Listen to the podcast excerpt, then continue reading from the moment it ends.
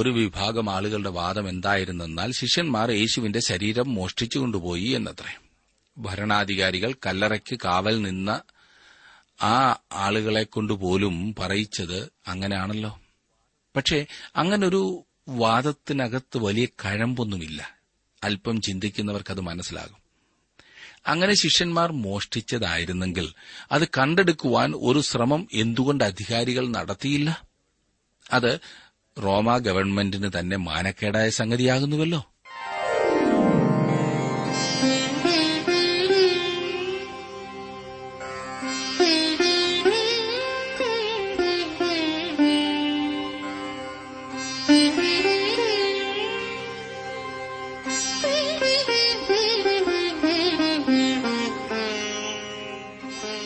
TWRന്റെ വേദപഠന class ആരംഭിക്കുകയാണ്. ജീവസന്ദേശം.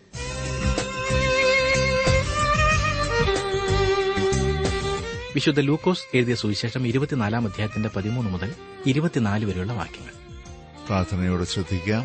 സഹോദരൻ George Philip പഠിപ്പിക്കുന്നു.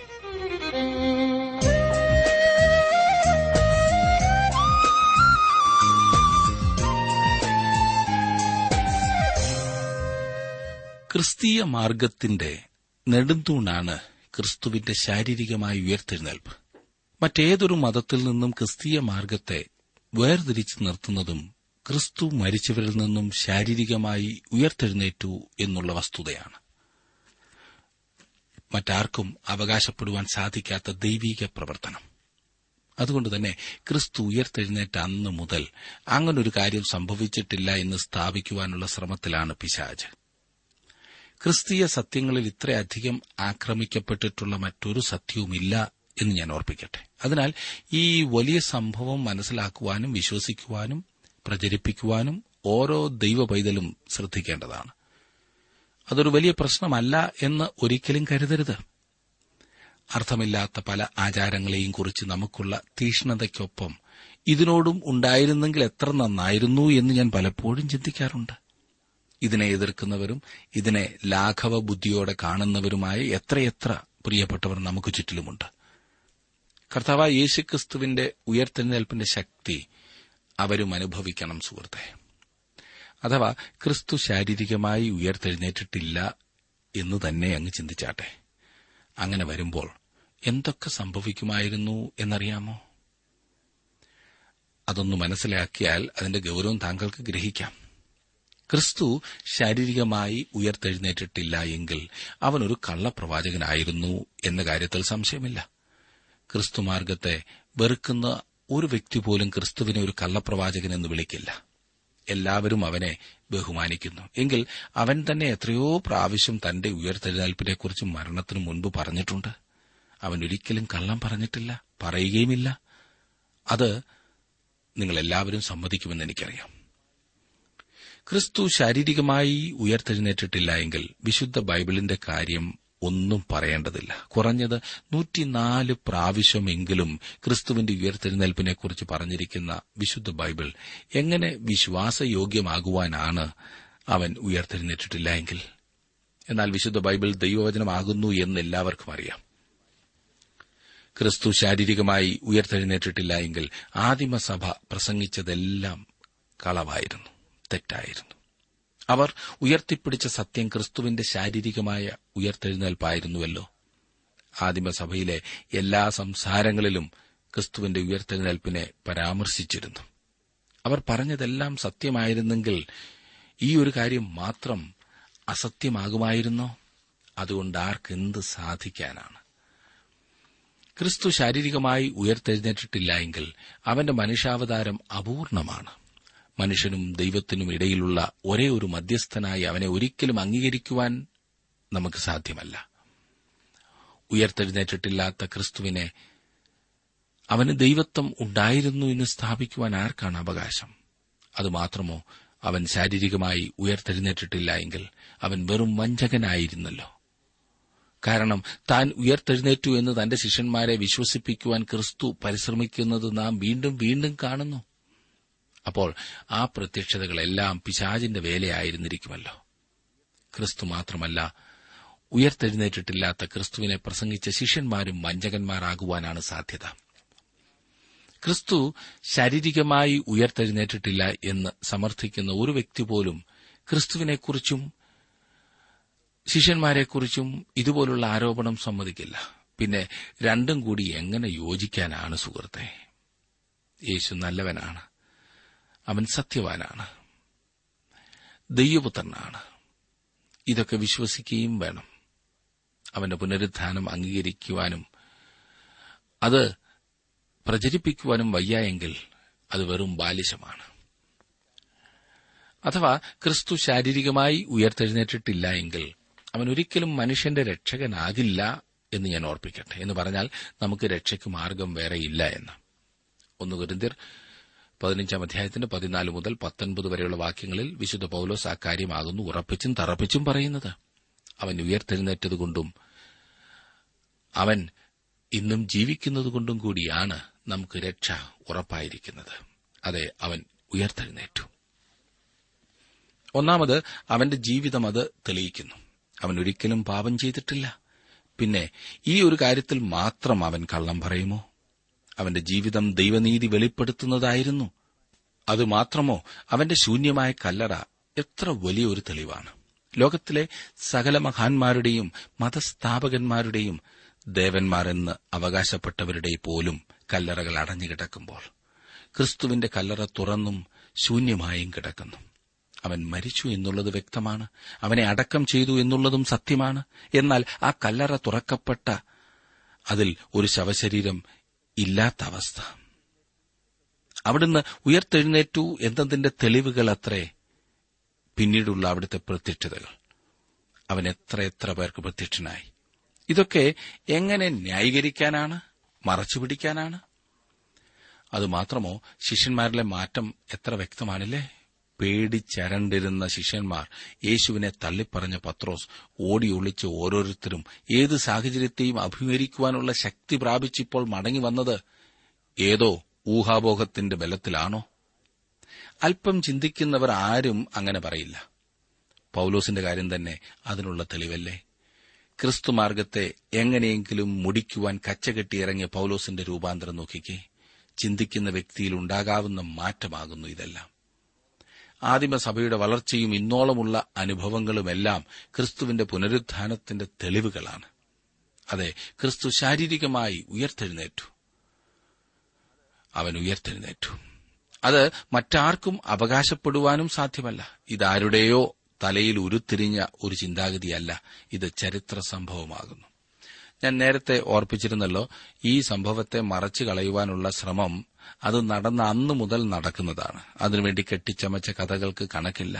ഞാൻ ഇതൊക്കെ പറയുന്നതിന് കാരണം ഓരോ ദൈവപൈതലും ഈ വിഷയം ഗൌരവത്തോടെ എടുക്കേണ്ടതിനാണ്.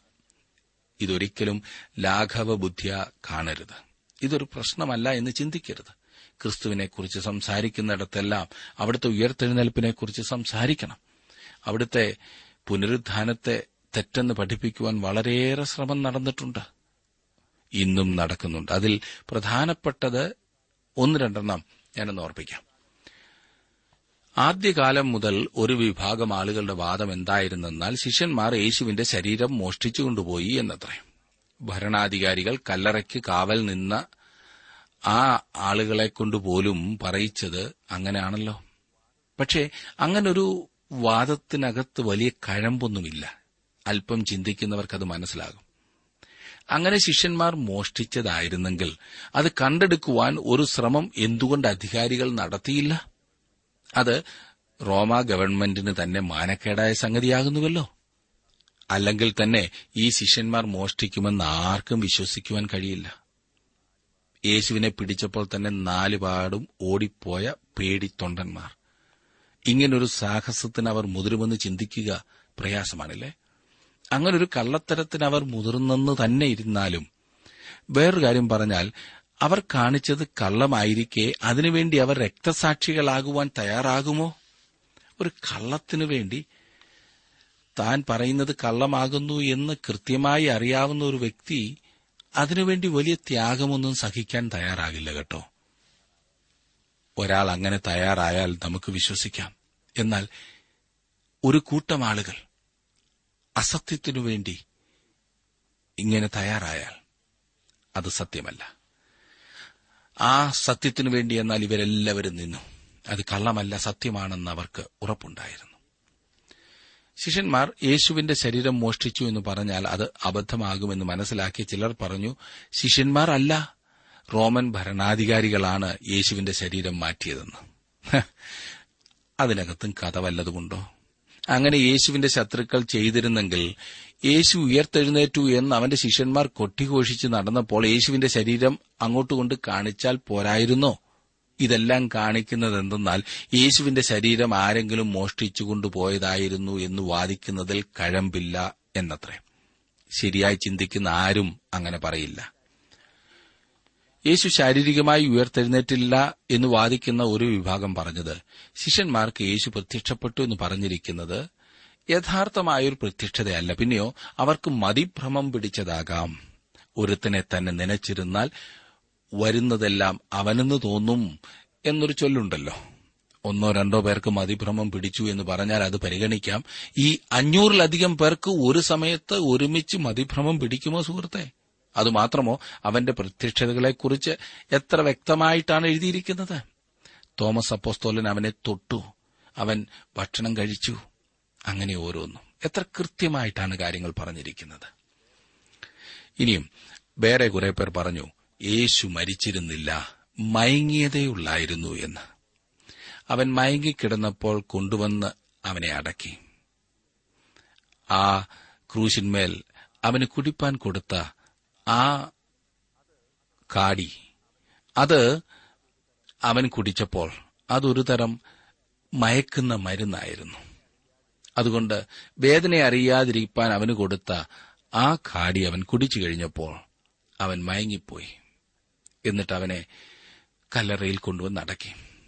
കല്ലറയിലെ തണുപ്പും ഒത്തിരി സുഗന്ധവർഗ്ഗങ്ങളുണ്ടായിരുന്നല്ലോ, അതിന്റെ മണവും ഒക്കെ ആയപ്പോൾ യേശുവിന് ഉന്മേഷം വീണ്ടും കിട്ടി. അവിടെ നിന്നും അവൻ നടന്ന് നമ്മുടെ രാജ്യത്ത് വന്നു. ഇവിടെ അങ്ങ് വടക്കേ അറ്റത്തെത്തി അവിടെ മരിച്ചു. മരിച്ചെന്ന് മാത്രമല്ല, ചില വിഡ്ഢിത്തം പറയുന്നത് അവൻ അവിടെ വന്ന് വിവാഹം കഴിച്ചു, അവന് ഒരു കുടുംബമുണ്ടായി, എന്നിട്ട് അവിടെ മരിച്ചു, അടക്കപ്പെട്ടു. കല്ലറ ഇന്നും അവിടെ ഉണ്ടെന്ന്. നിങ്ങൾ ആ പുസ്തകം കണ്ടിട്ടില്ലേ? വിഡ്ഢിത്തം, പമ്പര വിഡ്ഢിത്തം. റോമ ഗവൺമെന്റിന്റെ ആ സർട്ടിഫിക്കറ്റിനേക്കാൾ വലിയ സർട്ടിഫിക്കറ്റാണ് നൂറ്റാണ്ടുകൾക്ക് ശേഷം ഈ പമ്പരവിഡ്ഢികൾ അവതരിപ്പിക്കുന്നത്. റോമ ഗവൺമെന്റ് അവൻ മരിച്ചെന്ന് വിധി എഴുതിയതാണ്. അവന്റെ വിലാപ്പുറം കുത്തി തുറന്നപ്പോൾ ആദ്യം രക്തവും പിന്നീട് വെള്ളവും ഒഴുകി. രക്തം തീർന്നതുകൊണ്ടല്ലേ സുഹൃത്തെ ഈ വെള്ളം ഒഴുകിയത്? രക്തമില്ലാതെ ജീവിക്കുന്ന എത്ര പേരുണ്ട് ഈ പറയുന്ന കൂട്ടത്തിൽ? അവൻ മരിച്ചെന്ന് വളരെ വ്യക്തമായി എഴുതിയിരിക്കുന്നു. അഥവാ അവൻ മരിച്ചിരുന്നില്ലെങ്കിൽ തന്നെ ഇത്രയധികം ഉപദ്രവം സഹിക്കേണ്ടി വന്ന ഒരു വ്യക്തി, അവൻ സഹിച്ച ഉപദ്രവത്തെക്കുറിച്ച് ചിന്തിക്കുവാൻ തന്നെ പ്രയാസം. കല്ലറയിലെ സുഗന്ധം കൊണ്ട് ഉന്മേഷം പ്രാപിച്ചു എന്ന് പറഞ്ഞാൽ മണ്ടത്തരം പറയുന്നതിനും അതിലുണ്ടല്ലോ. മനസാക്ഷിക്കെതിരായി പറയരുതേ സുഹൃത്തെ. അങ്ങനെ പറഞ്ഞിട്ടുള്ളവർ, അത് തെളിയിക്കുവാൻ ശ്രമിച്ചിട്ടുള്ള ആ വ്യക്തികൾ പരാജയപ്പെട്ടിട്ടുണ്ട്. ഒരു മതഭ്രാന്തനെ പോലെ ഞാൻ സംസാരിക്കുന്നു എന്ന് ചിന്തിക്കരുതേ. പറയുന്നവരും അല്പം ചിന്തിക്കണമല്ലോ. അങ്ങനൊരാൾ മരിച്ചിരുന്നില്ല എങ്കിൽ ആ കല്ലറയിൽ ഇരുന്ന് മരിച്ചേനുമില്ലേ? അത്രമാത്രം അവനെ പീഡിപ്പിച്ചതായിരുന്നു. ഇതൊക്കെ തർക്കിക്കുവാൻ മാത്രം കെട്ടിച്ചമച്ച കാര്യങ്ങളാണ്. വേറെ ചിലർ പറഞ്ഞു യേശു ശാരീരികമായി ഉയർത്തെഴുന്നേറ്റില്ല, ആത്മീകമായി മാത്രമാണ് ഉയർത്തെഴുന്നേറ്റതെന്ന്.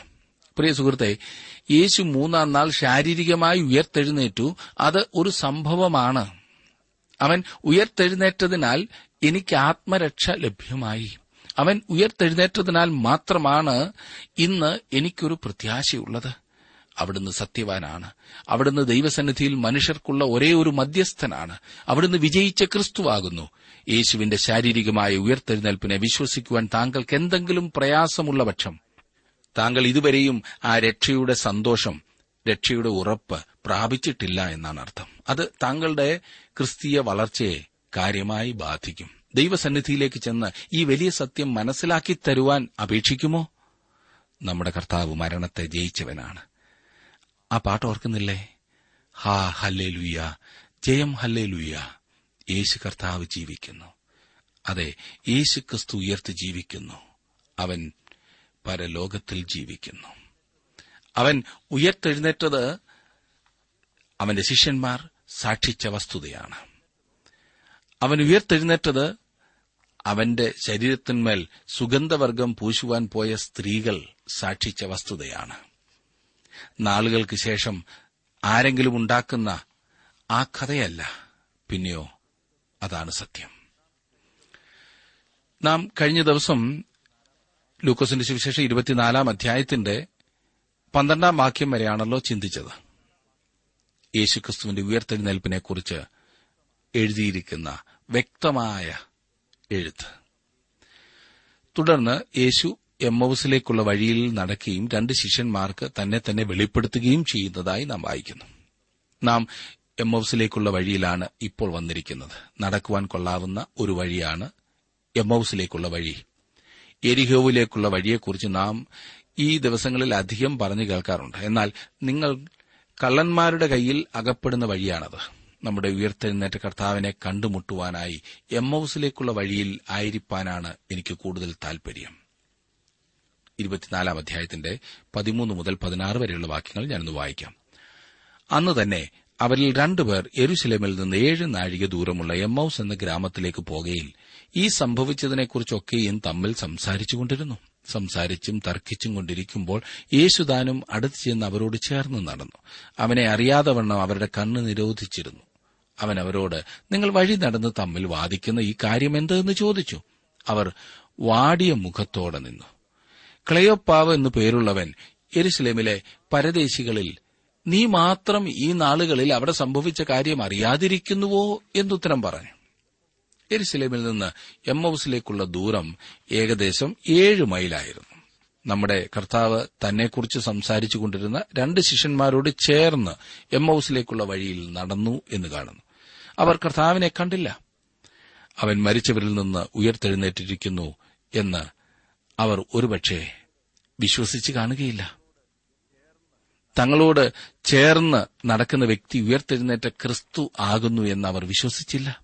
അവർ അവനെ അന്വേഷിക്കുകയല്ലായിരുന്നു എന്നതാണ് ഒന്നാമത്തെ കാരണം. എങ്ങനെയെങ്കിലും ഓടിയൊളിക്കുവാനുള്ള ഒരു തത്രപ്പാട്. എന്നാൽ യേശു താനും അടുത്ത് ചെന്ന് അവരോട് ചേർന്ന് നടന്നു എന്ന് ഇവിടെ പറഞ്ഞിരിക്കുന്നു.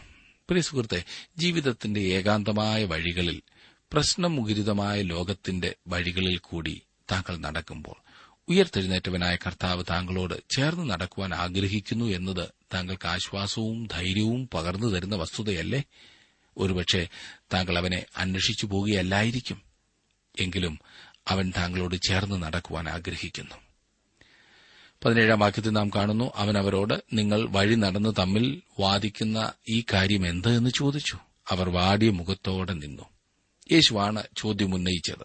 18 വാക്യം, ക്ലയോപ്പാവെന്നു പേരുള്ളവൻ യെരുശലേമിലെ പരദേശികളിൽ, നീ മാത്രം ഈ നാളുകളിൽ അവിടെ സംഭവിച്ച കാര്യം അറിയാതിരിക്കുന്നുവോ എന്നുത്തരം പറഞ്ഞു. ലൂക്കോസ് അല്ലാതെ വേറെ ആരും വെളിപ്പെടുത്താത്ത ഒരു കാര്യം ക്ലയോപ്പാവിന്റെ ചോദ്യത്തിൽ വ്യക്തമാക്കപ്പെട്ടിട്ടുണ്ട്. യേശുവിന്റെ അറസ്റ്റ്, ക്രൂശീകരണം, അവന്റെ മരിച്ചവരിൽ നിന്നുള്ള ഉയർത്തെഴുന്നേൽപ്പ് എന്നീ സംഗതികൾ യെരുശലേം നഗരത്തിൽ കോളിളക്കമുണ്ടാക്കിയ സംഭവങ്ങളാണ്. ഈ കാര്യങ്ങൾ അറിയാത്തവരായി ആരെങ്കിലും ഈ പ്രദേശങ്ങളിൽ ഉണ്ടായിരുന്നതായി ഈ രണ്ടുപേർക്ക് വിശ്വസിപ്പാൻ കഴിഞ്ഞിരുന്നില്ല. കഴിഞ്ഞ ഏതാനും ദിവസങ്ങളിൽ സംഭവിച്ച കാര്യങ്ങൾ കേൾക്കാത്ത ആരെങ്കിലും ഉണ്ട് എന്നത് ഈ ശിഷ്യന്മാർക്ക് വിശ്വസിപ്പാൻ കഴിയാത്ത കാര്യമായിരുന്നു. അതെ, അഗ്രിപ്പ രാജാവിന്റെ മുമ്പാകെ തന്റെ വസ്തുത പ്രസ്താവിക്കുമ്പോൾ ഈ കാര്യങ്ങൾ ഒന്നും അവന് മറവായിരുന്നില്ല എന്ന് എനിക്ക് നിശ്ചയമുണ്ട്. അത് ഒരു കോണിൽ നടന്നതല്ല എന്ന് പറഞ്ഞിരിക്കുന്നു. രഹസ്യമായി നടന്ന ഒരു കാര്യമല്ലായിരുന്നു അത്. അത് അന്നത്തെ പൊതുജന സംസാര വിഷയമായിരുന്നു. 19 വാക്യത്തിൽ നാം കാണുന്നു, ഏത് എന്ന് അവൻ അവരോട് ചോദിച്ചതിന് അവർ അവനോട് പറഞ്ഞത്, ദൈവത്തിനും സകല ജനത്തിനും മുമ്പാകെ പ്രവൃത്തിയിലും വാക്കിലും ശക്തിയുള്ള പ്രവാചകനായിരുന്ന നസറേയനായ യേശുവിനെക്കുറിച്ചുള്ളത് തന്നെ. അവർ പറഞ്ഞ കാര്യം നിങ്ങൾ ശ്രദ്ധിച്ചിട്ടുണ്ടോ? അവൻ ഒരു പ്രവാചകനായിരുന്നു എന്നാണ് അവർ പറഞ്ഞത്. അവൻ മരിച്ചുപോയി എന്നാണ് അവർ ചിന്തിച്ചത്. അവൻ മരിച്ചവരിൽ നിന്ന് ഉയർത്തെഴുന്നേറ്റ് വന്നു എന്നവർ വിശ്വസിച്ചില്ല. 20 വാക്യത്തിൽ, നമ്മുടെ മഹാപുരോഹിതന്മാരും പ്രമാണികളും അവനെ മരണവിധിക്കേൽപ്പിച്ച് ക്രൂശിച്ചു. ഇവിടെ അവർ യേശുവിന്റെ മരണത്തിന്റെ സാക്ഷി പറയുന്നു. 21 വാക്യം, ഞങ്ങളോ അവൻ ഇസ്രായേലിനെ വീണ്ടെടുപ്പാനുള്ളവൻ എന്ന് ആശിച്ചിരുന്നു. അത്രയുമല്ല, ഇത് സംഭവിച്ചിട്ട് ഇന്ന് 3 നാളാകുന്നു. ഇസ്രായേലിനെ വീണ്ടെടുക്കുവാനുള്ള പ്രവാചകനാണ് യേശു എന്ന് അവർ വിശ്വസിച്ചിരുന്നു എന്നും, എന്നാൽ ഇപ്പോൾ അതിന്റെ സമയം കഴിഞ്ഞുപോയി എന്നുമത്ര ഇവർ പറയുന്നത്. അവൻ ക്രൂശിക്കപ്പെട്ടു, അവൻ മരിച്ചുപോയിരിക്കുന്നു. ഈ പ്രവാചകൻ പറഞ്ഞിരുന്ന കാര്യങ്ങളിൽ അവർക്കധികം വിശ്വാസമില്ലായിരുന്നു എന്ന് നിങ്ങൾക്ക് കാണുവാൻ കഴിയും. 22 23 വാക്യങ്ങളിലേക്ക് വരുമ്പോൾ നാം കാണുന്നത്, ഞങ്ങളുടെ കൂട്ടത്തിൽ ചില സ്ത്രീകൾ രാവിലെ കല്ലറയ്ക്കൽ പോയി അവന്റെ ശരീരം കാണാതെ മടങ്ങിവന്നു. അവൻ ജീവിച്ചിരിക്കുന്നു എന്ന് പറഞ്ഞ് ദൂതന്മാരുടെ ദർശനം കണ്ടു എന്ന് പറഞ്ഞ് ഞങ്ങളെ ഭ്രമിപ്പിച്ചു. സ്ത്രീകൾ പറഞ്ഞ കാര്യം ഈ 2 പേർക്ക് വിശ്വാസമായില്ല. കല്ലറ ശൂന്യമായിരുന്നു എന്നും അവർ വിശ്വസിച്ചില്ല, അതവരെ ഭ്രമിപ്പിച്ചു എന്ന്. ഉയർത്തെഴുന്നേൽപ്പിനെ സംബന്ധിച്ച് ആ സമയം എത്രമാത്രം അവിശ്വാസമുണ്ടായിരുന്നു എന്ന് നിങ്ങൾക്ക് കാണുവാൻ കഴിയും. എന്നാൽ ഈ 2 പേരുടെയും ചിന്തയിൽ ഒരു ചെറിയ വിശ്വാസവും പ്രകാശരശ്മിയും ഉണ്ടായിരുന്നു. 24 വാക്യത്തിൽ, ഞങ്ങളുടെ കൂട്ടത്തിൽ ചിലർ കല്ലറയ്ക്കൽ ചെന്ന് സ്ത്രീകൾ പറഞ്ഞതുപോലെ കണ്ടു, അവനെ കണ്ടില്ല താനും. അവരുടെ വിശ്വാസം വികസിച്ചു വന്നതുപോലെ തന്നെ അത് പിന്നീട് അപ്രത്യക്ഷമായി.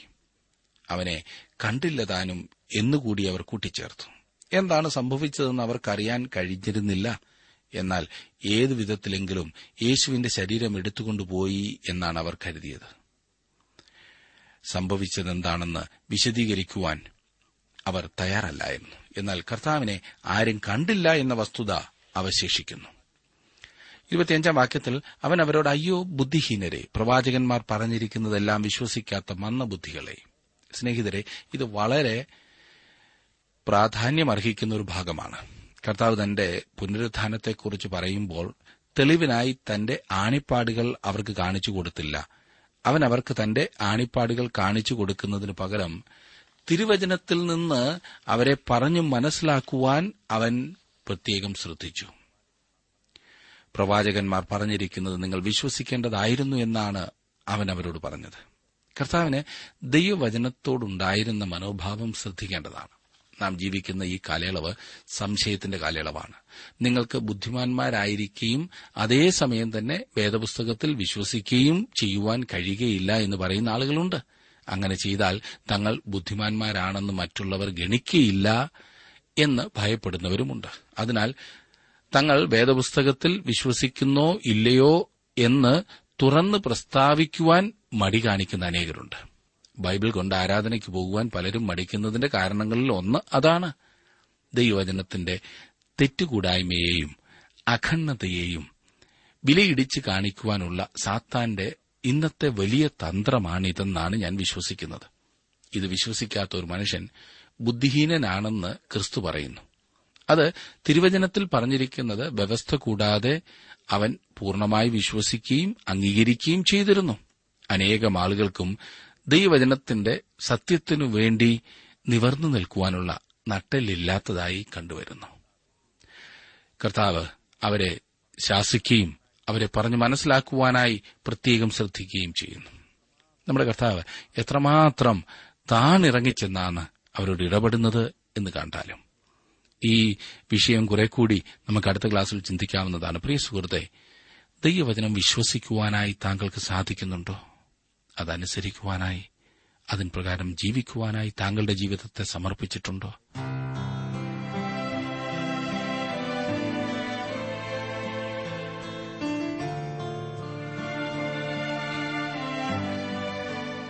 ഇന്നത്തെ ജീവസന്ദേശ പഠന ക്ലാസ്സിലൂടെ ഞങ്ങളെ ശ്രദ്ധിച്ച എല്ലാ പ്രിയ ശ്രോതാക്കളോടുമുള്ള നന്ദിയെ അറിയിക്കട്ടെ. ദൈവവചനം കൃത്യമായി ക്രമമായി പഠിക്കുവാൻ ലഭിച്ചിരിക്കുന്ന ഈ അസുലഭ അവസരം പ്രയോജനപ്പെടുത്തുകയും സ്നേഹിതരെ അതിനായി ഉത്സാഹിപ്പിക്കുകയും ചെയ്യുക. അഭിപ്രായങ്ങളും നിർദ്ദേശങ്ങളും പ്രാർത്ഥനാ വിഷയങ്ങളും ഞങ്ങളെ അറിയിക്കുക. ഈ പുസ്തകത്തിന്റെ വിഷയവിഭജനം, ഓഡിയോ CD, SD കാർഡ് എന്നിവ ആവശ്യമെങ്കിൽ ഞങ്ങളുമായി ബന്ധപ്പെടുക. ഞങ്ങളുടെ വിലാസം: ജീവസന്ദേശം, post box number 3, Thiruvalla 5, Keralam. Phone 046927000284, mobile 9447767378. ഞങ്ങളുടെ ഇമെയിൽ അഡ്രസ് malayalamtv@radio882.com വെബ്സൈറ്റിലും ഞങ്ങളുടെ പ്രോഗ്രാം ലഭിക്കുന്നതാണ്. ഞങ്ങളുടെ വെബ്സൈറ്റ് www.radio882.com.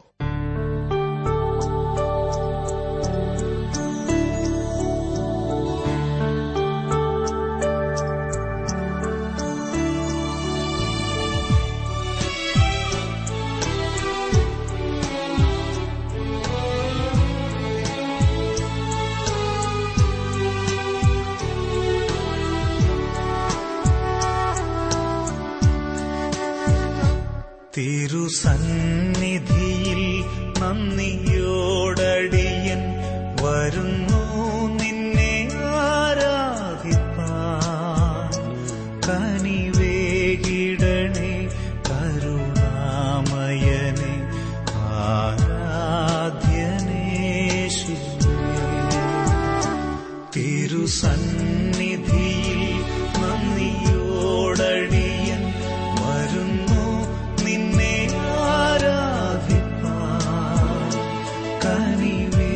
കരുണാമയനെ ആരാധ്യനേശുവേ.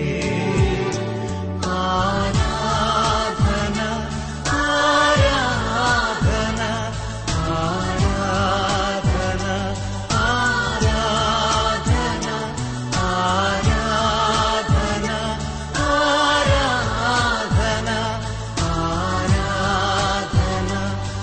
ആരാധന ആരാധന ആരാധന ആരാധന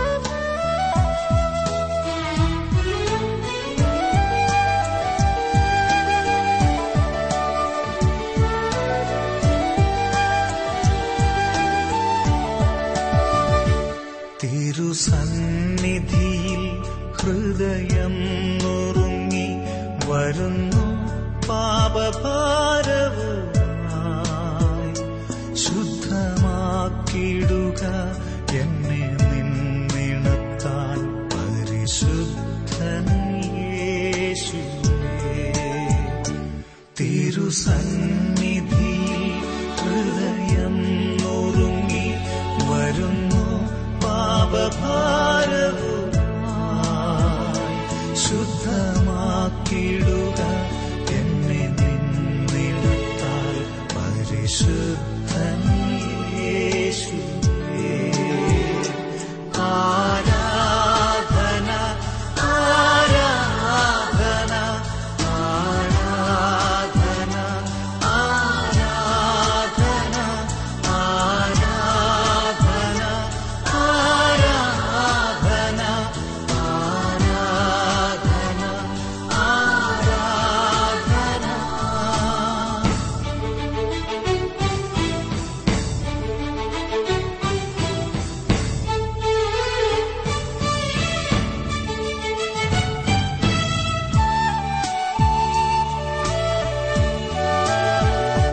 തിരുസന്നിധിയിൽ പൂർണ്ണ മനസ്സോടെ തരുന്നു എന്നെ നിൻ കരത്തിൽ. കരുതുന്നവനെ ശരണം മതിയെ സർവശക്തൻ യേശുവേ. തിരുസന്നിധിയിൽ പൂർണ്ണ മനസ്സോടെ തരുന്നു എന്നെ നിൻ കരത്തിൽ. കരുതുന്നവനെ ശരണം മതിയെ സർവശക്തൻ യേശുവേ.